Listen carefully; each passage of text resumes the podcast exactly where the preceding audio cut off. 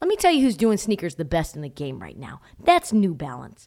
The two way V4, featuring this groundbreaking use of technology with fresh foam. It's called Fuel Cell, creating this combination that we love of rebound and cushioning. Fresh Foam offers unparalleled cushioning for maximum comfort your entire game from start to finish. The upper construction features this lightweight textile that reduces weight, which we all need. I know I do, while remaining supportive and breathable. Hard to find that combo. The two way V4 gives you the tools that you need to play at a high level. Learn more and purchase the two way V4 at newbalance.com. Na na na, come on.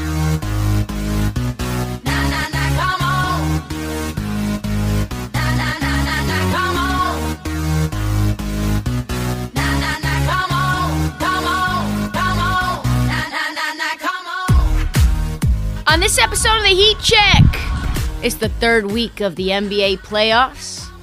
Things could not be more wild. We've already had a couple of ejection, broken elbows, angry press conferences, chaos in the court, chaos on the streets, chaos on Twitter, and you know me. I love it. I love that. So let's, before we get into all the games, break down the news from around the league, and then we'll get back to some listener questions, because I know you have a lot. It will now become a regular segment. I am back on my bullshit. We love the playoffs, Brock. So drop that motherfucking beat. Cause I may be bad, but I'm perfectly good at it. Sex in the air, I don't care, I love the smell of it. Sticks and stones may break my bones, but chains and whips excite me. All right, let's get into the some news around the NBA before we break down the playoffs. Uh, there goes my hero. Congratulations to my my guy Tyler Herro winning sixth man of the year. Congratulations, well deserved. Pretty much everyone thought that this would be the case from I don't know, you not coming off the bench. Like ever since you started starting, uh, you started leading sixth man of the year. And what do you get for that? What do you get for sixth man of the year? Apparently, maybe a max contract for Tyler Herro. People are talking about yes. Yes, if you're listening to this right now and you've done one of those things where you cock your head back and you shake it while your eyes are closed, that's the same result and the same uh, feeling and range of emotions that I went through. So I had an interesting conversation with a couple of people, and I'm starting to ask just randomly, "Hey, do you think Tyler Herro is worth max money? Hey, hey, you over there in the chip line, in the chip aisle. Hey, do you think Tyler Herro is worth max money?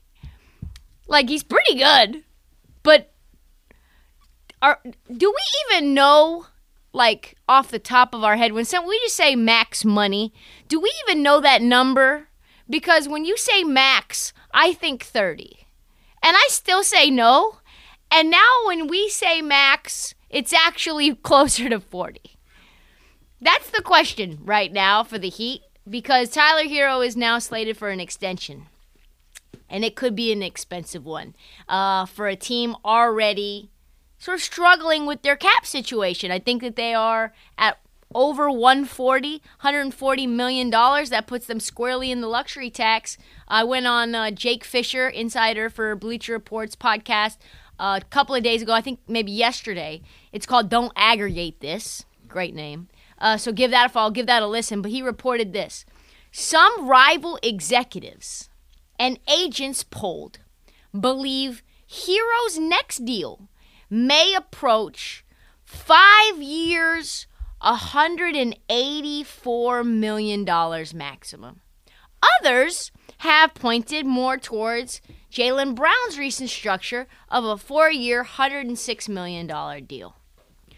Let me just say this there is a significant difference between $27 million a year and $37 million a year. I that's an extra player or two uh, that now you don't get to sign. So, where to those who are thinking about this situation, like, first and foremost, is he worth that? Like, where will he fall in terms of who's going to pay him? Where is he going to fall in terms of that range when it comes to his next contract? Is he a max player? I don't think so. me personally, he's a nice player. I think if you can get two or three other guys that can shoot the three around screens, kind of do some facilitating, you know, has the ability to do that thing that he does with his lip, maybe get Jack Harlow to partner on a song with him. Like, think maybe that guy's just as worthwhile as Tyler Herro. And I like Tyler Herro, but you're already paying Jimmy Butler 36 a year, Kyle Lowry 28 a year, Bam Adebayo 32 a year. Is he more valuable than any of those humans on the court? I mean, I don't know, I mean in terms of his like worth as a as a human. I mean just in terms of like, is he worth more money to the Heat than any one of them? I don't think e- any of them. To me, I think he's a little bit less valuable than Kyle Lowry. He is younger, so maybe you factor in more money coming in from betting or whatever. No. Max money served reserved for superstars. And Tyler Herro, if you're paying Tyler Herro and he's not a superstar, max money, $37 million a year, you're not going to win a championship, unfortunately. Unfortunately, that's a hit. You're in a situation where, I mean, truthfully, PJ Tucker might be more hard to replace than Tyler Herro, and he gets paid $7 million a year. He's no athletic freak. He's not going to get you 40 on any given night or t- even average 20, but like grind, tough guy, important. Very little of those. A lot of guys coming around screen shooting threes. So, also, really quick, as an aside, what I've realized, it was an epiphany as I was thinking about this, is I'm dead certain Pat Riley, executive for the Miami Heat, will never pay Tyler Herro $40 million a year. How do I know that? One, Dwyane Wade won a ring by himself. As soon as Dwyane Wade's value started to diminish, Pat Riley told him, Don't let the door hit you where the good Lord switch, split you. He didn't pay him. He's like, I don't care that you were underpaid when you won us a ring. You're no longer valuable to us, Dwyane. That's the Pat Riley way. Also, it's been the Pat Riley way since Pat Riley was not even Pat Riley. Let's go back to 1979, 1980. He was holding Spencer Haywood's baby in his arms in Spencer Haywood's house while actively shopping Spencer Haywood. What? By the way, love winning time. Pat Riley likes Tyler Herro a lot. He loves Tyler Herro. He considers Tyler Herro to be like a version of him. But I swear to you, he's going to look at Tyler Herro in the eye, smile in his face, tell him, I love you like a son, I'd never trade you. And then the very next day, Tyler Herro will be in Toronto for Pascal Siakam. Like, that's where we're at. Herro's a good player. Average 20 points a game, 38% from three off the bench. But, my lord. I tell you what, he can become one of the top scorers at that age, at that size, at what he's doing. He makes things look easy. Bam Adebayo loves him. That's his quote. Problem is, that shit does not matter to Pat Riley. Deuces, Tyler Herro. He does not care how popular you are. He does not care about that. He cares about only two things winning and whether you're affordable. And Tyler Herro might have made himself quite unaffordable to the Miami Heat. Another quick little story uh, Masai Ujiri has spoken out, GM, president of basketball operations as well for the Toronto Raptors. He has spoken out about the Lakers pursuing Nick Nurse. For those not in the know, Bron and AD apparently want Nick Nurse bad. No shit. And all three are Rich Paul clients. And maybe Bron felt that he and AD had an inside track in swooping in and stealing Nick Nurse. They don't call it La La Land for nothing, the land of dreams that are unattainable. Nick Nurse's own denials, folks, weren't enough. So leave it to the president of the basketball operations of the Raptors, Masai Ujiri, to just guillotine this shit once and for all. He said, first and foremost, no team has contacted me about Nick Nurse. But I dream like they dream. I want Messi. I want Ronaldo. I want Kobe Bryant. They can dream for Nick Nurse too. Oh shit! Masai Ujiri just put the entire Lakers franchise in a body bag, zipped it tight, threw it in the back, headed it to the morgue. That's where that's going. Then, once it got to the morgue, ran a John Deere over it and turned that ground into a parking lot. the gall of Bron and AD to think after what they did to Vogel snaking him, anyone who would be as respected as Nick Nurse to go anywhere where those snakes were in the grass, no shot. Amazing. And then Masai Ujiri wasn't done. When asked a few days later about how much he wanted a WNBA team in Toronto, he replied with a smirk, a call back to those who have been following along. I can dream. I can only dream.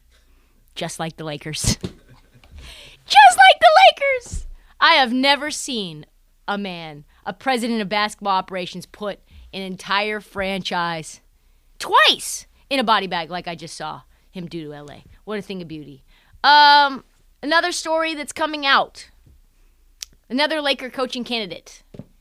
Utah Jazz head coach Quin Snyder, who has now probably aged, if you look at him, he's aged faster than a sitting president.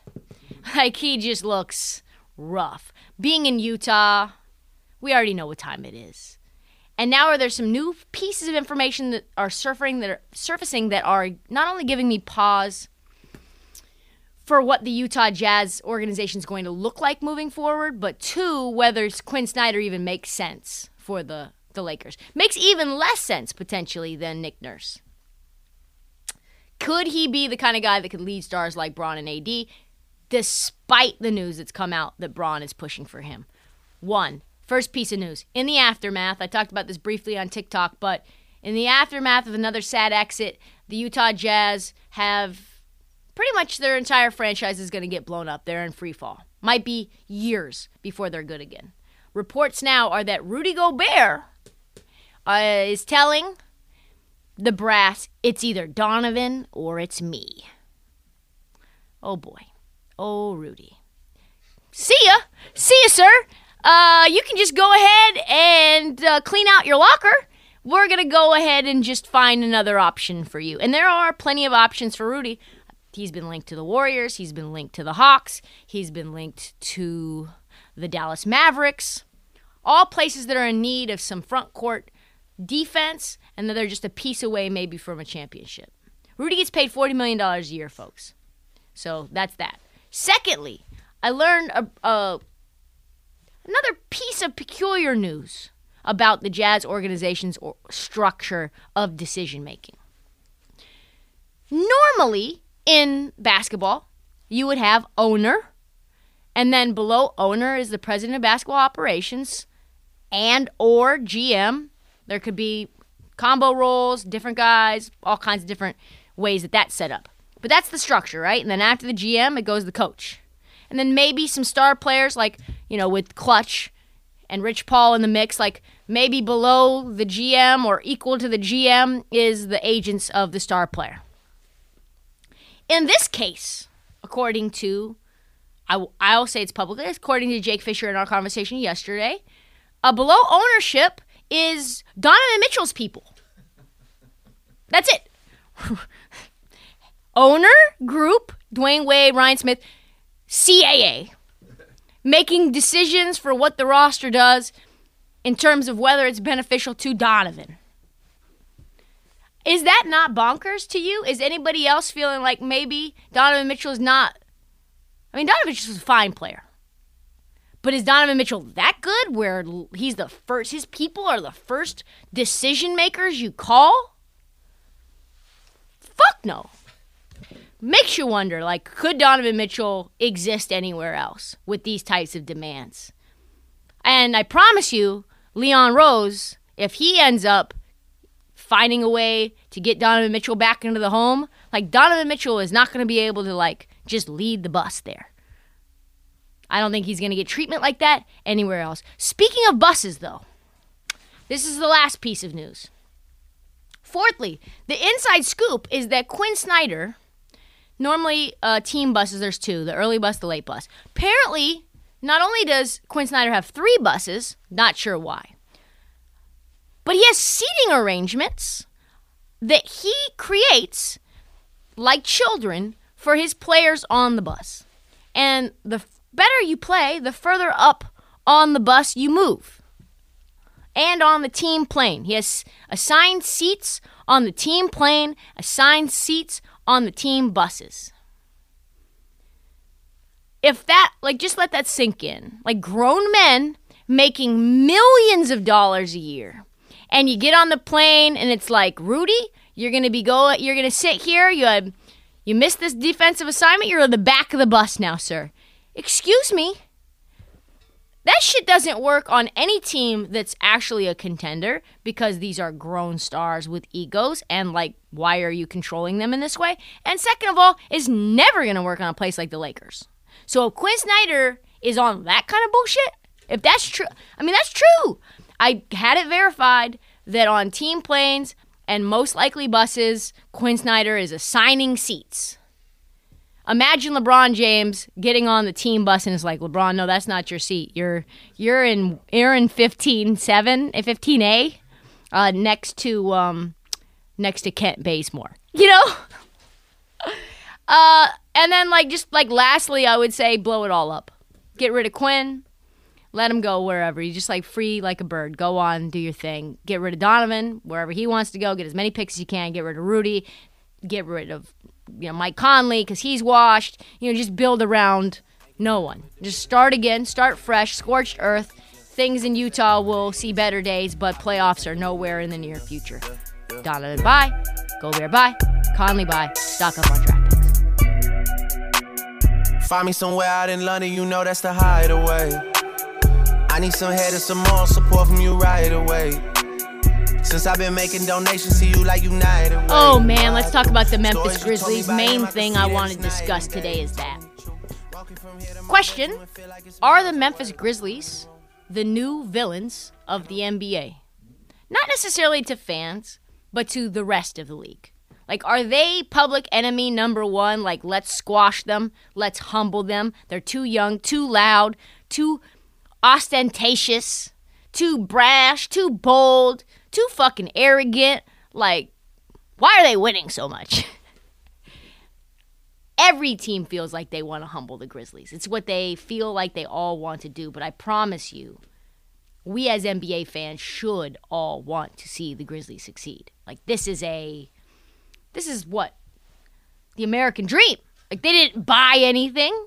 They didn't find some random wash star to come into Memphis and pretend he wants to be there and then get free agents to come there more. No, this is all built organically and they all love Memphis and they all love each other.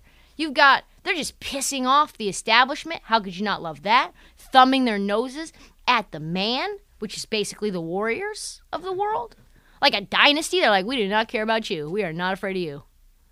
A team that trash talked LeBron James?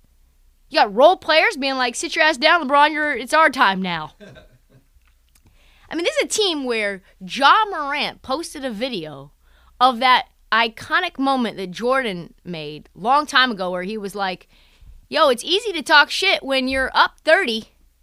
Why don't you talk shit when it's 0 0? Why don't you talk shit when you're down 20? How about that? Like, that's the vibe that the Grizzlies are on. So, this, this Grizzlies team, as we know, if you're listening and watching basketball or not living under a rock, Grizzlies lose game one in a heartbreaker. Got buried in the national press immediately. And all of a sudden, somehow, the Warriors, who, let's be honest, are the darlings of the NBA for a variety of reasons, some valid, some not valid, we're already talking about that the Grizzlies were going to get swept. Oh, like, can the Grizzlies. Next up on Undisputed, can the Grizzlies find their way to win one game? What? Yeah, they were. I remember. If you don't remember, I remember. Pepperidge Farms remembers. So, quick little interesting nuggets that happened in game two, besides the fact that the Grizzlies ended up winning at home. And it would have been dastardly if they would have gone down 0 2 and then head back to San Francisco. I agree. First three minutes of game two, we got our second flagrant two ejection of the series. Dillon Brooks, Memphis's Green, and then also Memphis's Draymond Green both got the hook. Draymond in game one, Dillon Brooks in game two.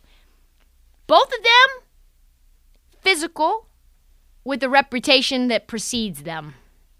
Some would say cheap, some would say dirty.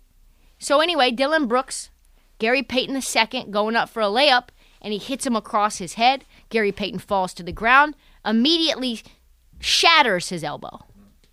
Obviously, did not return to the game. He's not coming back for the rest of the season, we found out. Four months probably on the sidelines. Independently of the game, beyond the game, let me just say, because outside of the news, this shit's sad. Like, this is very sad. Gary Payton, like Steve, Steve Kerr, so I think the only thing that he said that was right in that press conference was that this guy's been just trying to find a home for like six years. He hasn't stuck. He's been in and out of the G League. He's finally found his role, his place. He's a legit player that I think could get $10 million a year because of what he does. He's that Jose Alvarado type. He can steal the ball. He can go up for a dunk athletically in transition. He can pass really well. He's just a threat in a lot of different ways and the Warriors' number one Ja stopper. So now that he's not there, people are wondering well, was it intentional? Is Dillon Brooks trying to take Gary Payton out of the game because they're so afraid that he's going to stop Ja Morant from doing Ja Morant things? So that was a problem. This is a thing. Dillon Brooks gets the early quick hook. Memphis still ends up getting the win. Secondly, that set off Steve Kerr, set off Draymond Green, pretty much the rest of the Warriors team, where they're telling Dillon Brooks, hit the road, Jack, don't you come back no more, saying, get the fuck out of here when he's leaving. Because he has to obviously go to the locker room, can't even be on the sidelines. And they were even more angry after the game to the point where they're making wild accusations about what Dillon Brooks was doing, what this type of behavior should end up getting in terms of consequences. Lot to unpack. One, probably pissed because Draymond Green got ejected for less and has been ejected many times for less. That plays into it. Also, like I said, they're scrambling now without Payton. Thirdly, though, which I don't think I wrote down, the Warriors have had their own fair share of uh, injuries that they've caused in the playoffs. Kawhi Leonard being the most major one. Uh, that Zaza Pachulia that ended up turning into a whole new foul call about landing space. So we'll get into the post game quotes a bit after I talk about what came next. Then, next, Draymond Green gets poked in the eye bleeding down his face. So badly, he had to leave the game temporarily. Go back to the locker room, get himself. I don't even know how you stitch up an eye. So that's another thing. Memphis fans who are out of their fucking minds, obviously, because they're a part of the villainy that is now the Grizzlies, they're cheering for Draymond Green to be bleeding out of his face like it's the Roman Coliseum. I mean, I don't know. They've never won anything before. It's a brand new team. Like, just let them have it a little bit, but still, crazy. Then Draymond Green flips him off, does the Kyrie, the double flip off. Then they start cheering for the double flip off because they know he's about to get fined 50K. Wild. So, all of this drama is happening whilst Ja Morant is having a historic night to the tune of almost a 50 nugget on another planet, had 15 final points in the fourth in game two. Also, in game six against the Minnesota Timberwolves, he had 13 final points, just consecutive, no one else, just Ja. Just Ja turning into Michael Jordan in the final minutes of a game. No one else, me, just me one on one, try to stop me. And everyone knows what Ja's gonna do. I'm taking it to the rack. If you give me space, I'm shooting three. Every time. Don't even say though, like I know there's a lot of things on Twitter about whether he carried in one of those plays or not. He did. I mean, there's a lot of things about the carry now. So just stop. But I think that's solidifying as we back up and try to make sense of this about what Ja is becoming in front of our eyes. Ja obviously shouldn't have won most uh, most uh, improved player. He's he was very very good last year. The step that he took, the leap that he took I don't think warrants. It was very small leap. What we're seeing right now from Ja is that he's he's an MVP level player. He's a top five player. And not only is he a top five player and one of the best in the league, I think Ja Morant has a real shot and has showed in, in moments where the times are bright that he can be the face mm-hmm. of the league. Not the face of the league, by the way, that the NBA particularly would want. He's got the grill. He's got a blue blue dread and a red one, and he's taking shots of tequila on Instagram Live on his G6 on the way to the All Star game, being like, "Listen, I'm about to get fucked up." All of that in your face. He's doing the gritty. Every single game they win, he's shit talking Steph Curry, being like, this is about to be really fun. He's stomping on the middle of your court, on your logo. Same things that got Kyrie villainized. And he's not baby faced like Steph Curry. Tatted. So, and yet, and yet, there he stands. He's the one I think we all think about being the most electric person to watch in the NBA. If you could watch to yourself, think about this. If you could just watch one guy play basketball on any given night, who would it be? It's Ja on a Tuesday in February. It's Ja on a Saturday night in March. It's Ja every single time. He's must see TV in regular moments. When the moments are bright, he's almost blindingly good. He's almost a star so bright we can't even directly look at him. And if you are one of the sad souls that want to tell Ja Morant to be quiet, or that he needs to be humbled, or that he should just be humble, or less loud with his play, or talk shit less, or figure out a way to just be more like Steph Curry, you're missing the fucking point. Also, by the way, check out Ja Morant's post-game presser. He couldn't even see when he was having those 15 last points. Uh, you scored the last 15 points. Were you seeing okay as you were seeing those last 15 points? No. Honestly, no. But Would you aim in the middle, or would you? How did you? How did you I got another good eye over here. 2020 vision right here. Moving forward, after the game, the anger built up on the Warriors bench over Payton's fractured elbow, and it's spilled over. Draymond went off on Warriors fans, not only throwing up multiple birds, but he also said, like, listen, it felt good to flip these guys off, and I would do it again. you're gonna boo somebody who get elbowed in the eye and face running on blood, you should get flipped off. So I'll take the fine. I'll go do an appearance and make up the money. But it felt really good to flip them off. You're gonna boo someone that get elbowed in the eye and blood running down your face. I could have had a concussion or anything.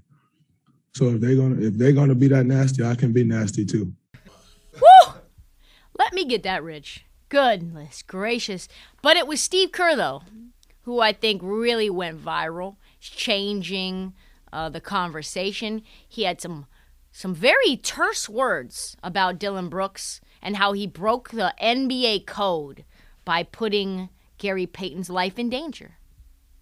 I don't know if it was intentional, but it, it, it was dirty. And, um, you know, playoff basketball is going to, it's supposed to be physical. You know, everybody's going to compete. Everybody's going to fight for everything. But there's a code in this league. There's a code that players follow, um, where you, you never put a guy's season slash career in jeopardy by taking somebody out in midair and clubbing him across the head and ultimately fracturing Gary's elbow. This is a guy who's been toiling the last six years trying to make it in this league. Um, finally found a home, just you know playing his butt off this year. Um, in the playoffs, you know this should be the time of, of his life, and uh, guy comes in, whacks him across the head in midair. He broke the code. Dillon Brooks broke the code. I don't see it that way. Me personally, I don't see it that way. A lot of people thought this was a dirty play. I watched this clip 50, 60 times in a row. It's only like 10 seconds, so don't act like I was breaking down extensive film, but I didn't see the intent to hit the head. I don't think it was dirty. I don't think he went out and decided to take Gary Payton out.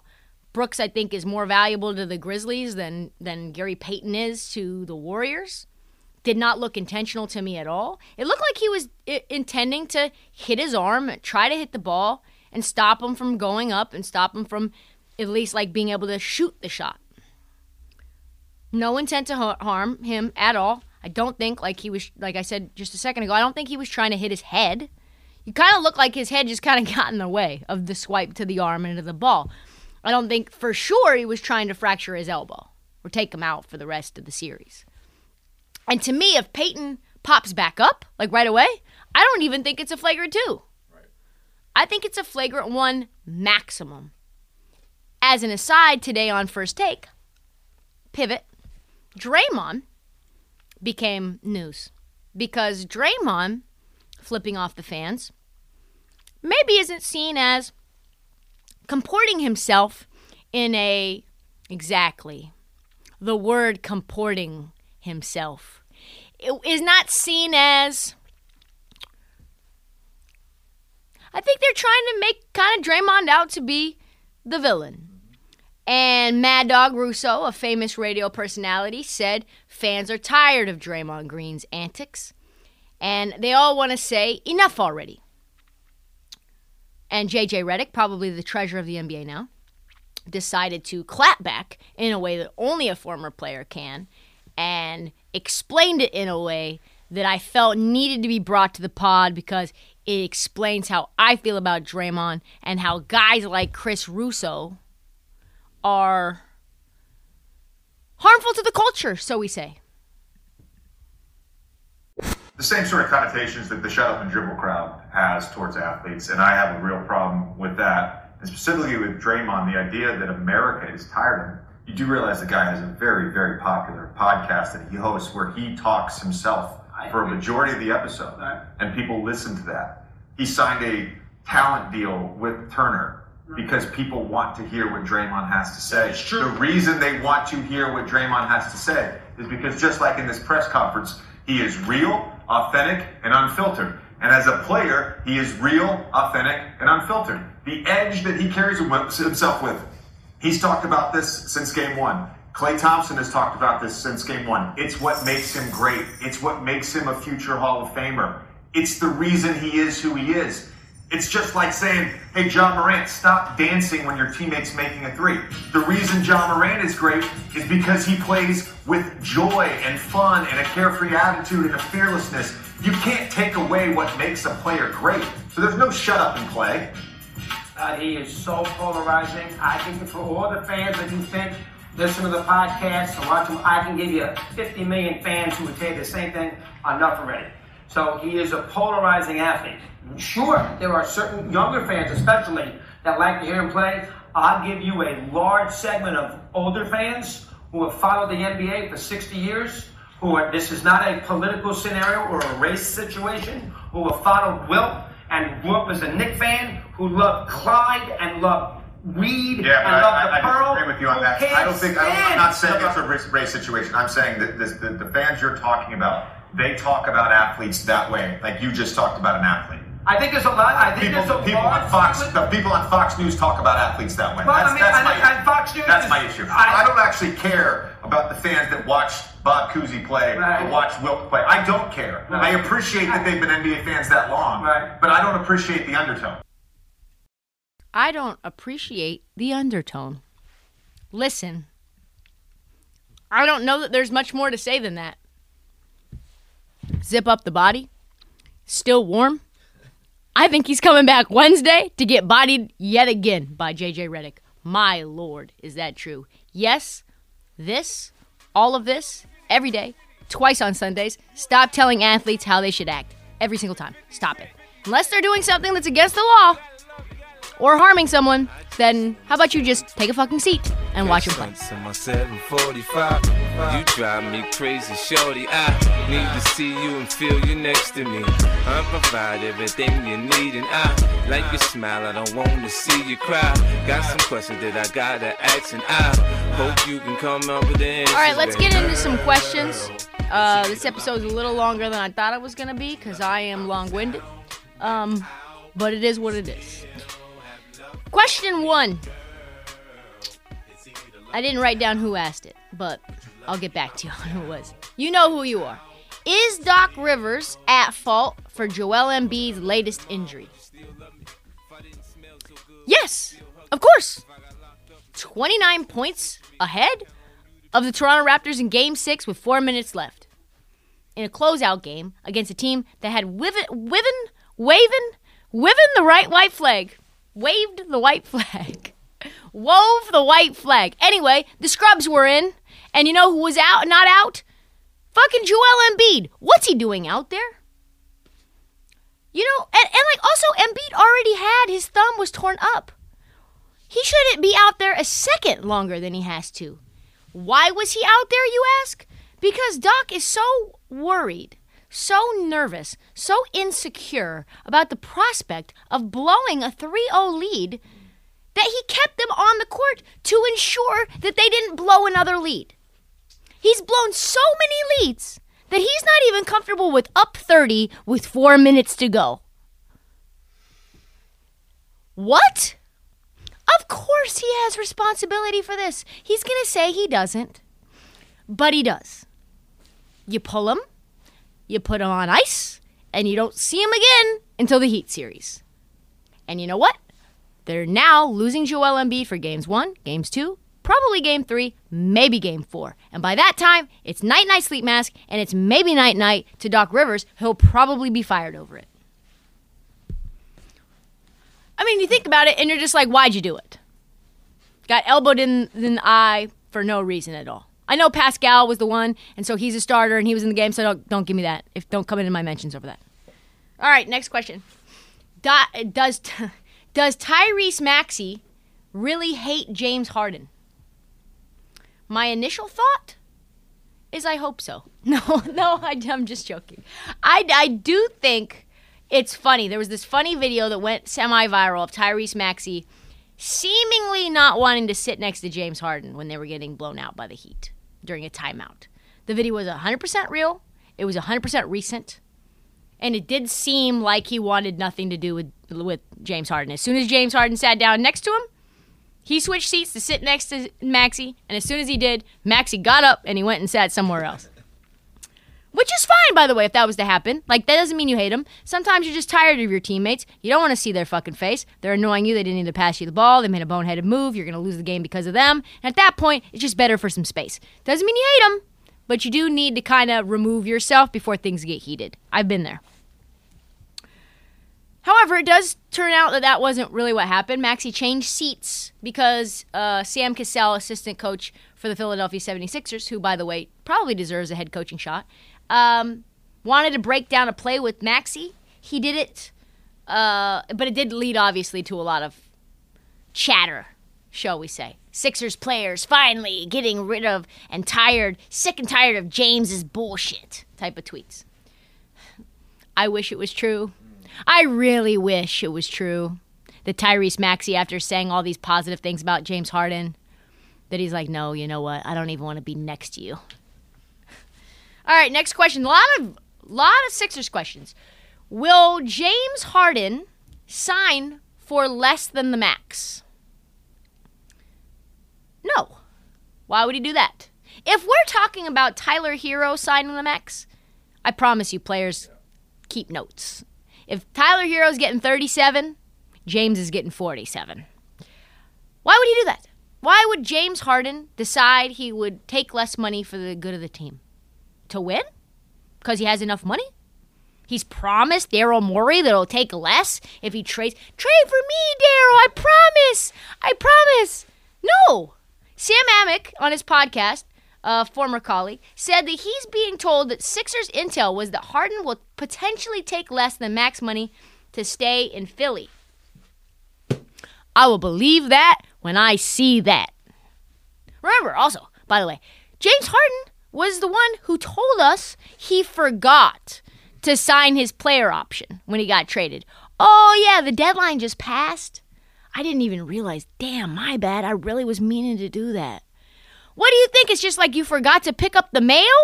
Like he has handlers and agents and managers and people and the team. They're ring, ring, ring, ring. Hey, we need that. Hey, we need that. He didn't forget to sign the player option. That's not something you casually forget. What? Everywhere James Harden goes, he's been a little fast and loose with the truth. Let's be honest. Except for, though, the one thing was that he said Houston was dog shit without him. Like, that happens to be 100% true. But, like, do I think he's to. He promised Daryl Morey he would take less money? Oh, yeah, on the open market, just just pay me 40, we're good. Like, I'll let you, you know, I'll, I'll leave the 10 aside. No, no shot. He's to get paid $50 million a year and not a cent less. And Daryl Morey is to pay him that money because he loves James Harden like a son and has absolutely no care in the world about his own job security. And he will be staking his career on the James Harden signing. And oh boy, at that point, can't wait to see what happens next. Last question, I think. Last question, last question. Yes. Should the Lakers trade LeBron? You know, now that you mention it, it's not a terrible idea. It's not a terrible idea. It depends on what you're focused on. If you're focused on making money, which, let's be honest, quickly, you have to think about these teams in terms of who's owning them. The Lakers organization, and we're finding this out time and time again on winning time, is that they've been broke from the very beginning. They've never had money, real money, outside of the real estate that Jerry Buss ended up getting rich off of and then selling in a trade to own the Lakers. He was struggling with debt collection from second one. It hasn't gotten that much better, no matter how profitable or valuable the Lakers seem to be on paper. They make cheap moves after cheap moves. We've got Jeanie Buss. I think fucking Phil Phil Jackson again. I don't know. I, I'm not sure. Like he's giving her advice again. So as long as he's giving her advice, he's probably giving her something else. So they're not like gonna. They don't, they're not gonna trade LeBron because they care about LeBron's value to them in terms of jersey sales, in terms of ticket sales, in terms of concessions, all that. But if if they care about winning, I would do it. No one, though, by the way, likes to be right more than me. First and foremost, I've been saying this. There's not a lot of options for the Lakers. If you want to win, there's only a few people that you can really get out. You guys, Anthony Davis and it's LeBron James. And now you're hearing that Anthony Davis isn't really worth that much. So maybe it's both, and maybe it's like start again, which is a shame because you had a ton of high quality players that you gave up for one Mickey Mouse ring. Hate to see it. Enter Stephen A. Smith. Stephen A. Smith then now goes on today, and it's fucking infuriating when it happens six weeks later. Like I've been saying this, and no, but I mean I'm screaming into the void. I'm not on first take, but here we go. This is it right here. Let's see it. because I have something that I want to say to Doggy. And JJ Redick, I specifically, because Doggy and I were supposed to do this segment, I specifically requested that you be in this segment. Okay. Because I have an announcement I'd like to make. What's that? It is involving LeBron James. Doggy, JJ Redick, I want to announce to the American public that I think the Los Angeles Lakers should strongly consider trading LeBron James. That is what I believe. Now, a lot of people are going to lose their minds because the brother's 37 in his 19th year and he just averaged 30 and all of this other stuff. And if the team was better, he would have been a league MVP candidate without question. Pause. I said that shit. I said that shit in, in maybe March. It's May 4th. Where you been at, Stephen A? Keep going. This is not throwing a speck of shade on LeBron James in case he's watching, which he'll try to deny it, but he's watching. Okay? I'm telling you right now, it's no shade at all. It's a testament to his greatness, and it's a compliment to him that I'm saying this is what the Los Angeles Lakers should consider. The Los Angeles Lakers, as presently constructed, are going nowhere. Yeah, yeah, yeah, yeah, yeah. Anyway, like I said, uh, go to the clip. You can listen. I'm not. This is the only thing that's left for you.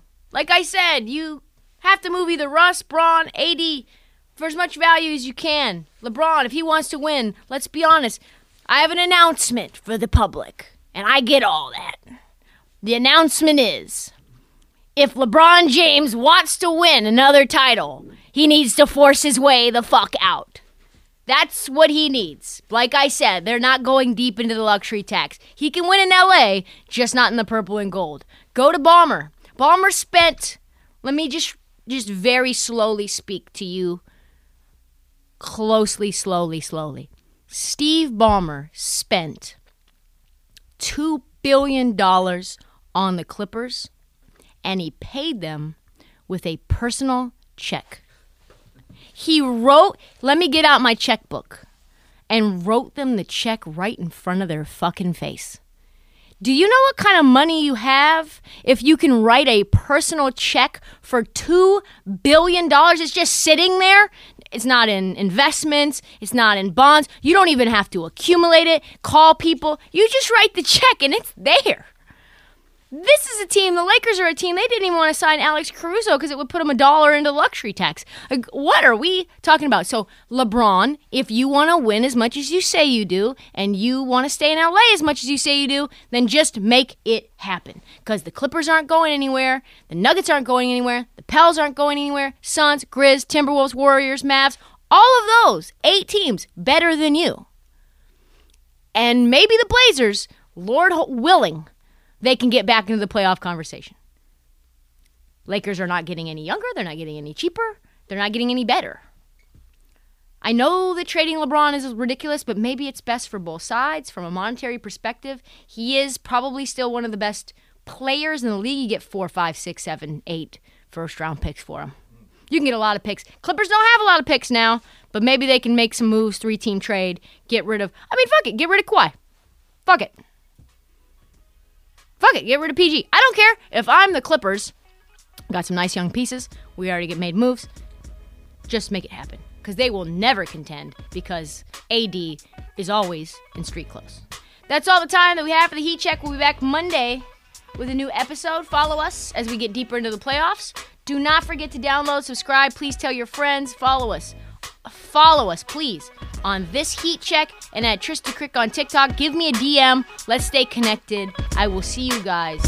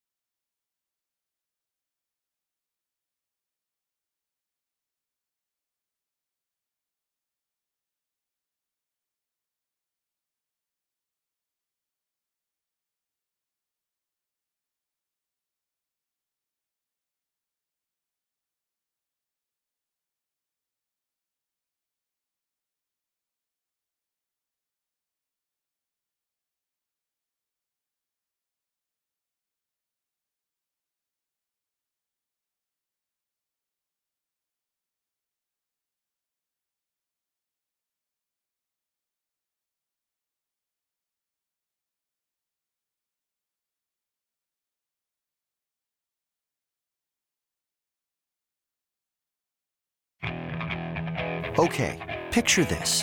It's Friday afternoon when a thought hits you. I can waste another weekend doing the same old whatever, or I can conquer it. I can hop into my all new Hyundai Santa Fe and hit the road. Any road. The steeper, the better. Because my all new Santa Fe is available with HTRAC, all wheel drive, so I can hit the trail without a worry in the world. Heck, with three rows and best in class rear cargo space, I can pack the whole family in with all our gear.